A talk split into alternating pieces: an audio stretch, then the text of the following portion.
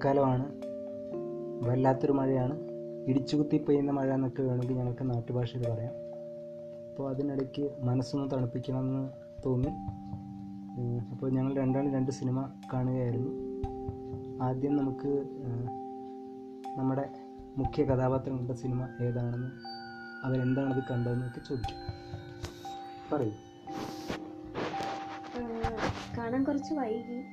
സൂഫിയും സുജാതയാണ് ഒരു അത് തന്ന ആ ഒരു ഫീൽ അങ്ങ് ഇരിക്കുക അത് തന്നെ എന്താണ് ആ ഫീൽ അതിപ്പോ എങ്ങനെ പറയുക ഒരു മഴ പെയ്ത ഫീൽ നോവ് അവശേഷിപ്പിച്ച് പോയൊരു സിനിമ എന്നെ സംബന്ധിച്ച് അതാണ്.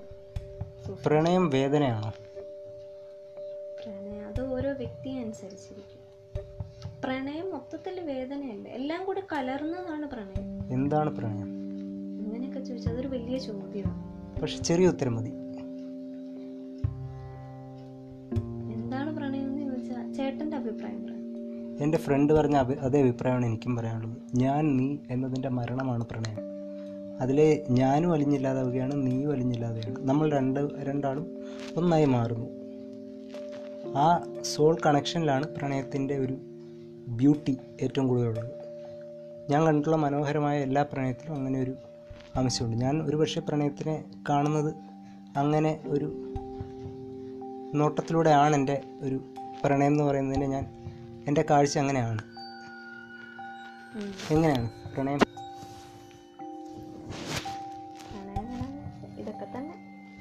ഇതൊക്കെ തന്നെ.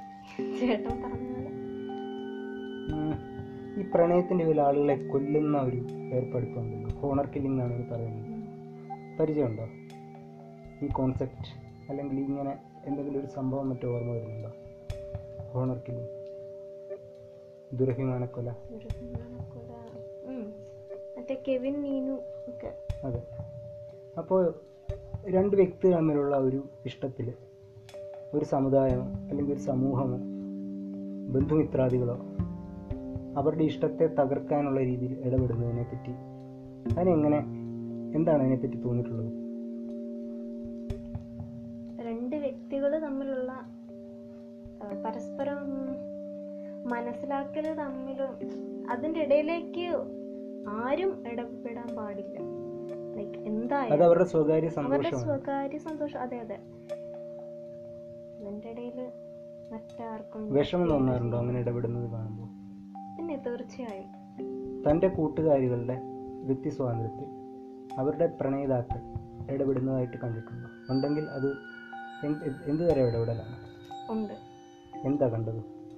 കണ്ടിട്ടുള്ളത് ചെറിയ ചെറിയ അതും ഈ ടോക്സിസിറ്റി എന്ന് തന്നെ വേണേൽ പറയാം. ഓക്കെ. ഷോൾ ഇടാണ്ട് പുറത്തു പോയാൽ അങ്ങനെ ഈ സില്ലി ആയിട്ടുള്ള ഒരു ഇൻഡിവിജ്വൽ സ്പേസ് ആണ് അവിടെ നഷ്ടപ്പെടുന്നത് ശരിക്കും. പ്രണയത്തിന്റെ ആത്മാർത്ഥത അല്ലെങ്കിൽ പ്രണയി പ്രണയി പ്രണയം പ്രണയം മറന്ന് പ്രണയിക്കുന്നവരാണ് നമ്മൾ? ഇപ്പോൾ ഇപ്പോൾ ഉള്ള നമ്മൾ?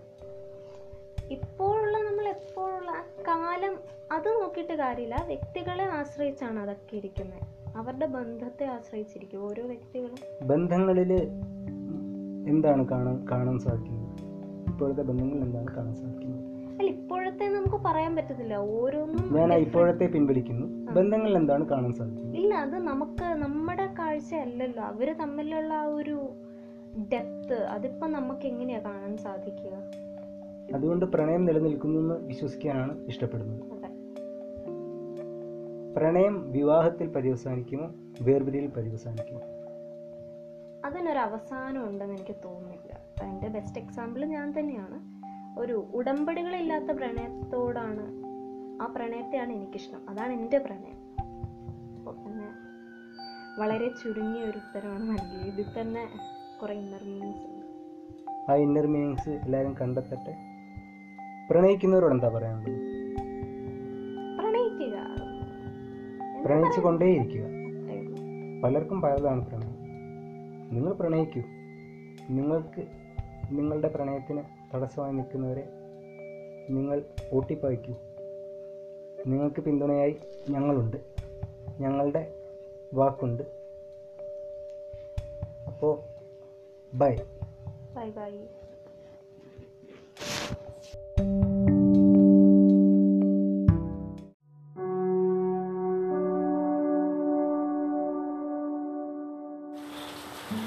Hi. Hello. ഒരു നീണ്ട ഇടവേളയ്ക്ക് ശേഷം വീണ്ടും സ്പോട്ടിഫൈയിലേക്ക് മടങ്ങിയെത്തിയിരിക്കുകയാണ്. ഇപ്പോൾ സമയം രാവിലെ അഞ്ച് നാൽപ്പത്. ഈ ഒരു സമയത്ത് എന്തുകൊണ്ടാണ് ഇത്രയും അതിരാവിലെ എഴുന്നേറ്റ് സ്പോട്ടിഫൈയിൽ കയറി ഇങ്ങനൊരു വോയിസ് റെക്കോർഡ് ചെയ്യാനുള്ള കാരണം എന്ന് ചോദിച്ചാൽ പറയാനുള്ള ഉത്തരം ഒന്നാണ് ഒരു സിനിമ കണ്ടുകൊണ്ടിരിക്കുകയായിരുന്നു. ആ സിനിമയിലെ പല കാര്യങ്ങളും കണ്ടപ്പോൾ എനിക്ക് ഒരുപാട് കാര്യങ്ങൾ പറയാനുണ്ട്. എന്നെനിക്ക് തോന്നി.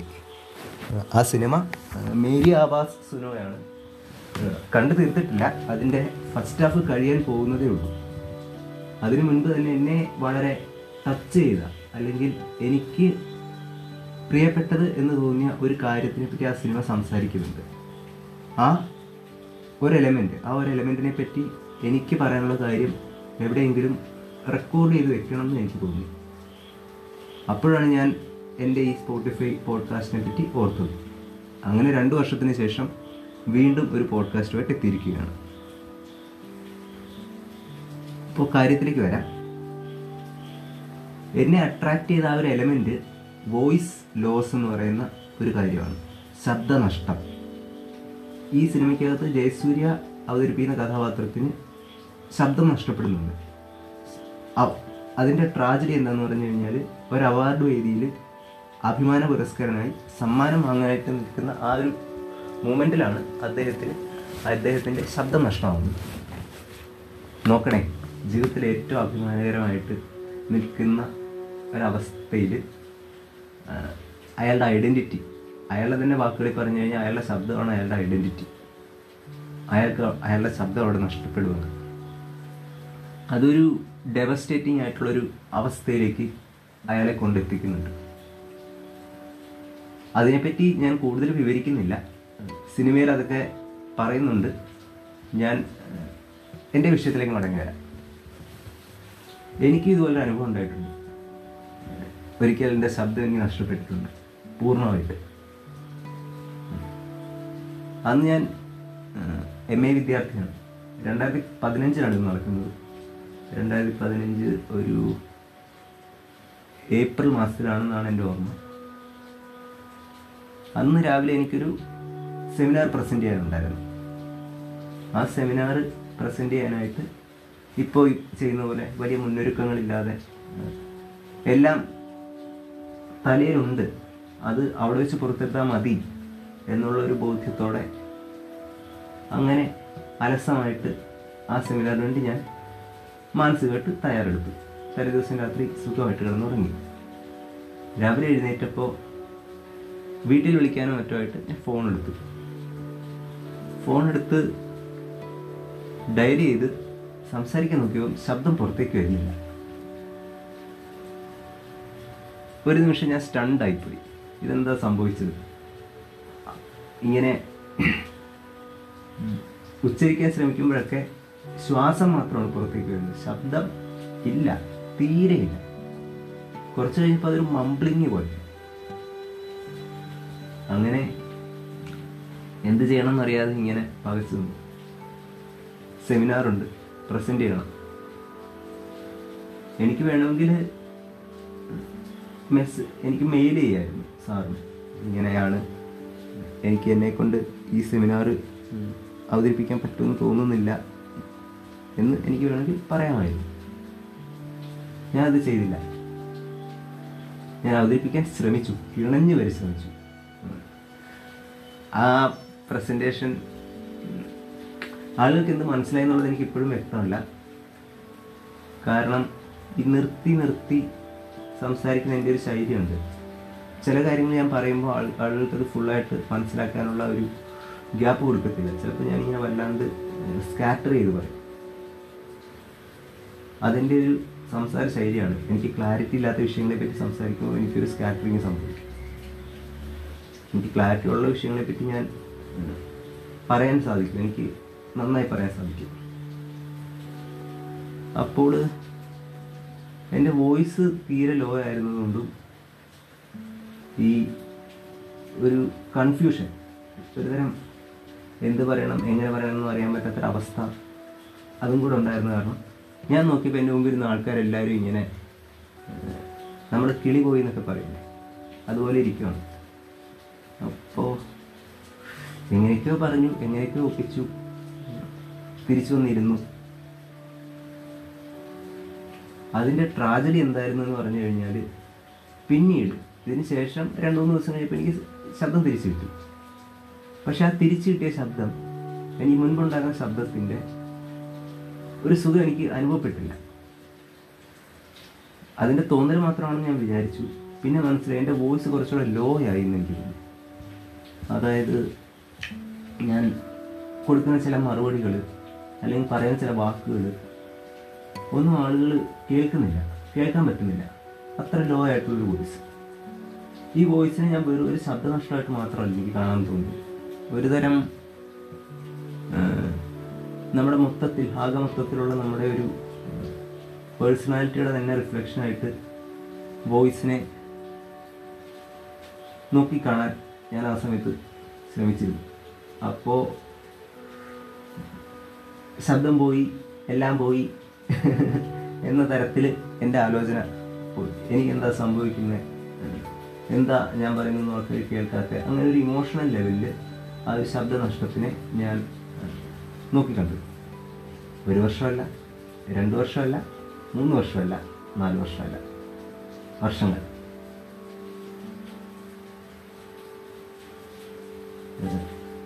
പിന്നീട് ഞാൻ ഈ വിഷയത്തിനെ പറ്റി ഞാൻ ഏറ്റവും കൂടുതൽ മനസ്സ് തുറന്നത് ഒരു യാത്രക്കിടയിൽ ഒരു ഒരു വ്യക്തിയോടാണ്. അപ്പോൾ ആ വ്യക്തി വളരെ എമ്പത്തറ്റിക്കലായിട്ട് എന്നോട് സംസാരിച്ചു അതിനെപ്പറ്റി. തനിക്ക് എപ്പോഴാണ് ശബ്ദം നഷ്ടമായേ? തനിക്കത് തിരിച്ചു കിട്ടുമോ എന്നൊക്കെ ചോദിച്ചു. അപ്പം ഞാൻ കൊടുത്തൊരു മറുപടി എന്ന് പറയുന്നത് അതിൽ നിന്ന് അവർക്ക് മനസ്സിലായ കാര്യം എന്ന് പറയുന്നത് എന്റെ ഒരു ഇമോഷണൽ സൈഡിൽ എനിക്ക് ഉണങ്ങി കിട കിടക്കാതിരുന്ന ഒരു എനിക്ക് ആ വാക്ക് മുറിവ് എന്നൊരു വാക്കാണ് എനിക്കിപ്പം താല്പര്യമില്ലാഞ്ഞിട്ട് ഞാൻ ആ വാക്ക് ഉപയോഗിക്കുകയാണ് മുറിവ് എന്നുള്ളൊരു വാക്ക്. ഉണങ്ങിക്കിട ഉണങ്ങിക്കിടക്കാതിരുന്ന ഒരു ഒരു തരം വേദന അല്ലെങ്കിൽ കല്ലുകടി എന്നൊക്കെ പറയാവുന്ന ഒരു ഇമോഷൻ അപ്പോൾ അത് സുഖപ്പെടുത്താനായിട്ട് എന്താ ചെയ്യേണ്ടത് ഹൗ എനിക്ക് ആ ശബ്ദം തിരിച്ചു കിട്ടണം എന്നൊക്കെ ഞാനിങ്ങനെ പറയുന്നുണ്ട്. എന്നോട് തെറാപ്പിക്ക് പോകാൻ അത് എന്നോട് പറയുന്ന രണ്ടാമത്തെയോ മൂന്നാമത്തെയോ ആളാണ് ഇദ്ദേഹം. ഞാൻ പോയില്ല. ഞാൻ പറഞ്ഞ മറുപടി ഇതായിരുന്നു. I believe in the magic of the mind എന്ന് ഞാൻ പറഞ്ഞു. അതായത് മനസ്സിന്റെ ഒരു മാജിക് മനസ്സാണ് ഇച്ഛയാണ്. അതാണ് ഏറ്റവും പ്രധാനം. അതിനെ ഇങ്ങനെ മുറുക്കെ പിടിച്ചാൽ വളരെ ഡെഡിക്കേറ്റഡ് ആയിട്ട് അതിനെ ഇങ്ങനെ ചേർത്ത് വെച്ചാൽ സ്ട്രൈവ് ചെയ്താൽ അത് നമുക്കൊരു റിസൾട്ട് ജനറേറ്റ് ചെയ്ത് തരും എന്നൊരു എന്നൊരു ധാരണ. ആ ഒരു ധാരണയാണ് മുറുക്കെ പിടിച്ചത്.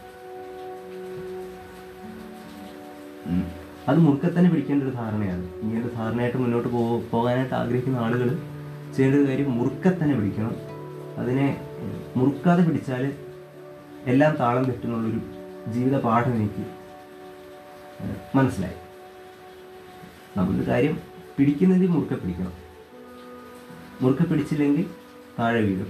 താഴെ വീണാൽ പൊട്ടി പാളിസാവും അപ്പോൾ അതുകൊണ്ട് ഞാൻ ഈ മാജിക് ഓഫ് ദ മൈൻഡ് പറഞ്ഞ കൂട്ടത്തിൽ എനിക്ക് വേറൊരു കാര്യം കൂടെ പറയാനുണ്ട്. ഞാൻ ഒരിക്കലും തെറാപ്പി ചെയ്യരുത് എന്ന് ആരോടും ഞാൻ പറയില്ല. ബിക്കോസ് അങ്ങനെ ആ ഒരു ഹീലിംഗ് അതിന്റെ ഒരു പവർ എനിക്ക് നന്നായിട്ട് അറിയാം എന്റെ കൂട്ടുകാരുമായിട്ട് സംസാരിച്ചു. പിന്നെ എനിക്ക് അത്യാവശ്യം ചില മനഃശാസ്ത്രജ്ഞരുമായിട്ട് സംസാരിച്ചപ്പോഴൊക്കെ എനിക്ക് എനിക്ക് മനസ്സിലായിട്ടൊരു വസ്തുത എന്ന് പറയുന്നത് ഈ ഒരു തെറാപ്പി അല്ലെങ്കിൽ ഈ ഒരു മെഡിക്കേഷൻ അതിനൊക്കെ ഒത്തിരി കാര്യങ്ങൾ ഒത്തിരി വണ്ടേഴ്സ് ചെയ്യാൻ സാധിക്കും അപ്പം നിങ്ങൾക്ക് തോന്നാം പിന്നെ ഞാൻ എന്തുകൊണ്ട് അതിന് പോയില്ല?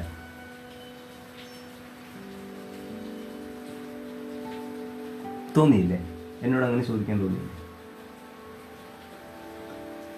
ആ ചോദ്യത്തിന് ഒരു ഉത്തരമില്ല ആ ചോദ്യത്തിന് ഈ എപ്പിസോഡിൽ ഒരു ഉത്തരം നൽകാൻ പറ്റില്ല.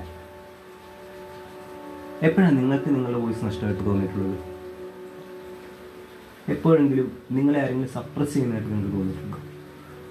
നിങ്ങളുടെ നിങ്ങളുടെ സ്വാതന്ത്ര്യത്തിന്റെ അല്ലെങ്കിൽ നിങ്ങളുടെ ഇഷ്ടങ്ങൾക്ക് മേൽ മറ്റുള്ളവർ ചില കാര്യങ്ങൾ അടിച്ചേൽപ്പിക്കുന്ന ഇന്ന സാഹചര്യങ്ങൾ വന്നപ്പോഴും നിങ്ങളുടെ ശബ്ദം നിങ്ങൾക്ക് നഷ്ടമായത് അല്ലെങ്കിൽ നിങ്ങളുടെ ശബ്ദത്തിന് പകരം വേറൊരാൾ നിങ്ങൾക്ക് വേണ്ടി സംസാരിക്കാനായിട്ട് നിങ്ങൾക്ക് തോന്നിയിട്ടുണ്ടോ? നിങ്ങൾക്ക് ശബ്ദം കിട്ടാത്ത സന്ദർഭങ്ങളിൽ നിങ്ങൾക്ക് പറയാൻ അറിയില്ല എന്ത് ചെയ്യണം എങ്ങനെ പറയണം എന്നറിയില്ല ആ സമയത്ത് നിങ്ങളെ നിങ്ങൾക്ക് വേണ്ടി മറ്റാളുകൾ സംസാരിക്കുമ്പോൾ നിങ്ങൾക്ക് അതിലൊരു ആശ്വാസം തോന്നിയിട്ടുണ്ടോ? അതോ അസ്വസ്ഥത തോന്നി- തോന്നിയിട്ടുണ്ടോ?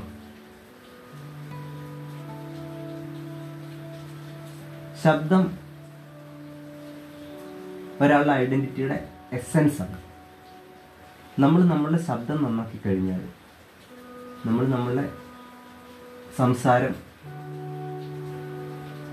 വ്യൂസ് ഔട്ട്ലുക്ക് ഇങ്ങനെ പല കാര്യങ്ങളിലും നമ്മൾ പോലും അറിയാതെ ഒരു വ്യത്യാസം അനുഭവപ്പെടുന്നു കേട്ടിട്ടില്ലേ? ഒരു കോൺഫിഡൻസ് സൗണ്ടിങ് ഇൻഡിവിജ്വലിനും ഇൻഡിവിജ്വൽ പറയുന്ന ഒരു കാര്യത്തിന് ഒരു അൺകോൺഫിഡൻസ് സൗണ്ടിങ് ഇൻഡിവിജ്വൽ പറയുന്നതിനേക്കാൾ എഫക്റ്റ് ഉണ്ടാവും. പറയുന്ന കാര്യം പോലെ തന്നെ പ്രധാനമാണ് പറയുന്ന രീതി. അപ്പോൾ നമ്മളെല്ലാവരും നമ്മുടെ വോയിസ് മെച്ചപ്പെടുത്തുക കമ്മ്യൂണിക്കേഷൻ നന്നാക്കുക റൂൾസ് ബ്രേക്ക് ചെയ്യുക. അങ്ങനെ എന്തുകൊണ്ട് റൂൾസ് ബ്രേക്ക് ചെയ്യുക എന്ന് ചോദി പറയാം. റൂൾസ് എന്ന് പറയുന്നത് കൺസ്ട്രക്ട് ചെയ്തിരിക്കുന്ന ഒരു സാധനമാണ്. അതിങ്ങനെ ഇങ്ങനെ പോയാലേ ഇങ്ങനെ പോകും ഇങ്ങനെ ചെയ്യുന്നതാണ് അതിന്റെ ശരി. എന്നൊക്കെ നമ്മൾ ചിന്തിച്ചു കഴിഞ്ഞാൽ നമുക്ക് ഒരിക്കലും നമ്മുടേതായിട്ടൊരു പാത്ത് നമ്മുടെ സ്വന്തമായിട്ടുള്ളൊരു പാത വെട്ടിക്കളിക്കാൻ നമുക്ക് പറ്റില്ല. നമ്മൾ ആ ക്രൗഡിന്റെ കൂടെ അല്ലെങ്കിൽ ആ ലൈനിന്റെ പിന്നാലെ നമ്മൾ നിൽക്കും. അങ്ങനെ നിൽക്കുന്നത് ഒരു സേഫ് സോണാണ് സേഫ് സോൺ ഇഷ്ടപ്പെടുന്ന ആളുകൾ തീർച്ചയായിട്ടും അങ്ങനെ പോകണം. അതല്ല സ്വന്തം വഴി സ്വന്തം പാത കുറച്ച് എക്സ്പ്ലോറേഷൻ കുറച്ച് അഡ്വഞ്ചേഴ്സ് കുറച്ച് വിമർശനങ്ങൾ. ഇതെല്ലാം കേൾക്കാനും ഇതൊക്കെ അനുഭവിക്കാനും ഒക്കെ ഒരു മനക്കെട്ടി ഒരു മനോധൈര്യം ഇഷ്ടം. ഇതൊക്കെ താല്പര്യമുള്ള ആളുകൾ റൂൾസ് ബ്രേക്ക് ചെയ്യാനും ശ്രമിക്കും ഇത്രയൊക്കെയാണ് എനിക്ക് ഈ ഒരു പോഡ്കാസ്റ്റിൽ ഈ ഒരു എപ്പിസോഡിൽ എനിക്ക് പറയാനുള്ളത് ഇത്രയും കാര്യങ്ങളാണ്. ഞാൻ ഒന്നുകൂടെ സംഗ്രഹിക്കാം. ശബ്ദത്തെ ശ്രദ്ധിക്കുക. നമ്മൾ പറയുന്ന വ്യക്തവും അവ്യക്തവുമായ ശബ്ദങ്ങളെ ശ്രദ്ധിക്കുക. അങ്ങനെ ശ്രദ്ധിച്ചാൽ നമുക്ക് നമ്മുടെ ഉള്ളിലെ നമ്മളെ നന്നായിട്ട് മനസ്സിലാക്കാൻ ശ്രമിക്കും അതുപോലെ മറ്റുള്ളവർ ശബ്ദങ്ങളും ശ്രദ്ധിക്കും അവരുടെ ശബ് ശബ്ദത്തിൽ ടോൺ റൈസ് ആയാലും ലോ ആയാലും ഒക്കെ അതിനൊന്ന് നോട്ട് ചെയ്യും അപ്പോൾ അവർ കടന്ന അവസ്ഥ എന്താണെന്നും അല്ലെങ്കിൽ അവർ കഷ്ടപ്പെടുന്നുണ്ടോ ഇഷ്ടപ്പെടുന്നുണ്ടോ? നമ്മുടെ സംസാരം എന്നുള്ള കാര്യങ്ങളൊക്കെ നമുക്ക് ഗ്രാസ് ചെയ്യാൻ സാധിക്കും. അത് നമ്മളെ ഹെൽപ്പ് ചെയ്യും. നമ്മളെ മാത്രമല്ല നമ്മുടെ സർക്കിളിലുള്ള ആളുകളെയും വളരെയധികം ഹെൽപ്പ് ചെയ്യും.